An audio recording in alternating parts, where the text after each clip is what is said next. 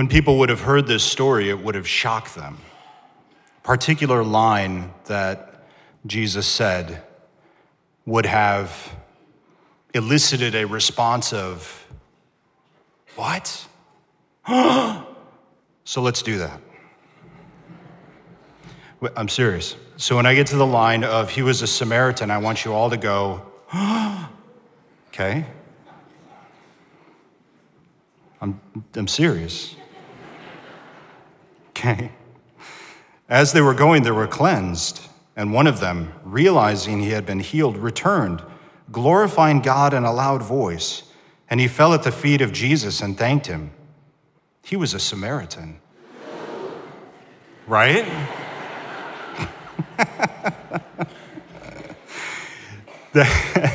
That's sort of what uh, is supposed, the gist of what's supposed to get across to us from that story. So, um, and Jesus even comments that, you know, 10 of you were cleansed, and the only one who came back was a foreigner, somebody who doesn't fully understand, uh, you know, the revelation of God, somebody who is a mortal enemy of the Jews, Samaritans as they were. And remember that the Jews believed that the Samaritans had completely polluted um, the, the faith, that they had completely gone astray.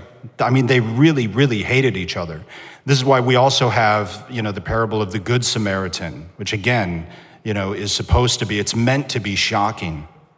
And the same thing here, that the people who supposedly were living their lives most faithfully to God's revelation were the least grateful for what they received. This man didn't even, you know, you, you, you, had to go to the chief priest or the, the priest, and the priest had to inspect you and, de- and declare that you were now clean, and then you could re enter society. So going and doing that was kind of a big deal.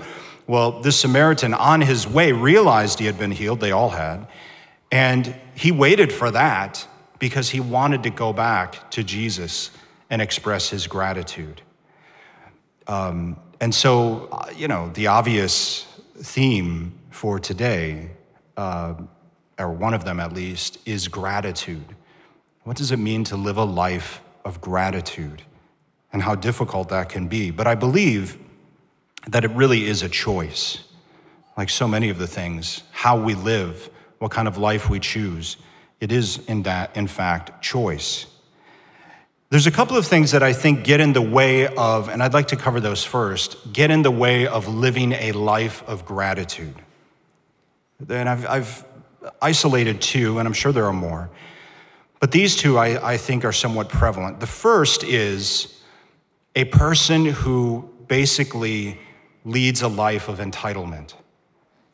And I don't mean somebody who's been given a lot of blessings. I mean a person who lives as though they ought to be given a lot of blessings, right? Somebody who, because we've all been given blessings and different opportunities in life but a person who lives as though other people owe them things. I'm owed this, I'm owed this, I'm owed this, and God owes me too. Everybody owes me. And if I don't get what I believe that I'm owed, right, I'm miserable. And they live their lives trying to secure from other people what other people really cannot secure for them, which is essentially happiness. Placing our, our needs our, uh, our happiness in other people is always a mistake. Looking for validation in other people, looking for even opportunities from other people. Sometimes they come and sometimes they don't. One of the things we learn very quickly in life is that life is not fair and life is hard. And every child here, every teenager here, if there's something you need to learn about life, that's one of them. Life is not fair and don't expect it to be. And don't expect other people to give you equity. Because even if you sometimes get it, looking for other people to secure that for you is always a lost cause. The, the reality is that, and we hear this in the scriptures, you know, the rain falls on the just and the unjust.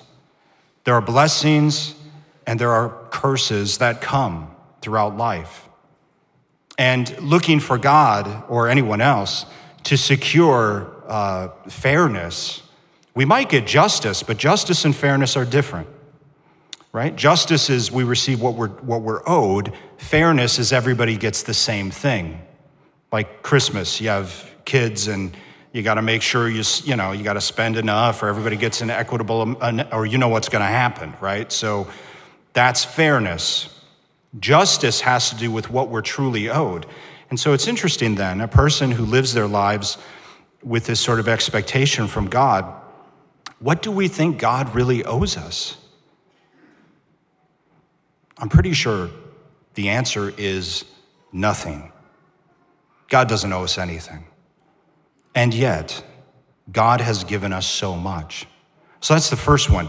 Um, you know, living a life expecting other people to give you or provide you blessings, entitlement. The second is perhaps more prevalent. And there's a couple ways we could speak of this, but basically, a person who is constantly complaining. Complain, complain, complain. Now, some of us, or most of us, probably this is kind of up and down. It is typical when we're going through a tough time to need to talk about that with our friends and with our support system. That's healthy to do.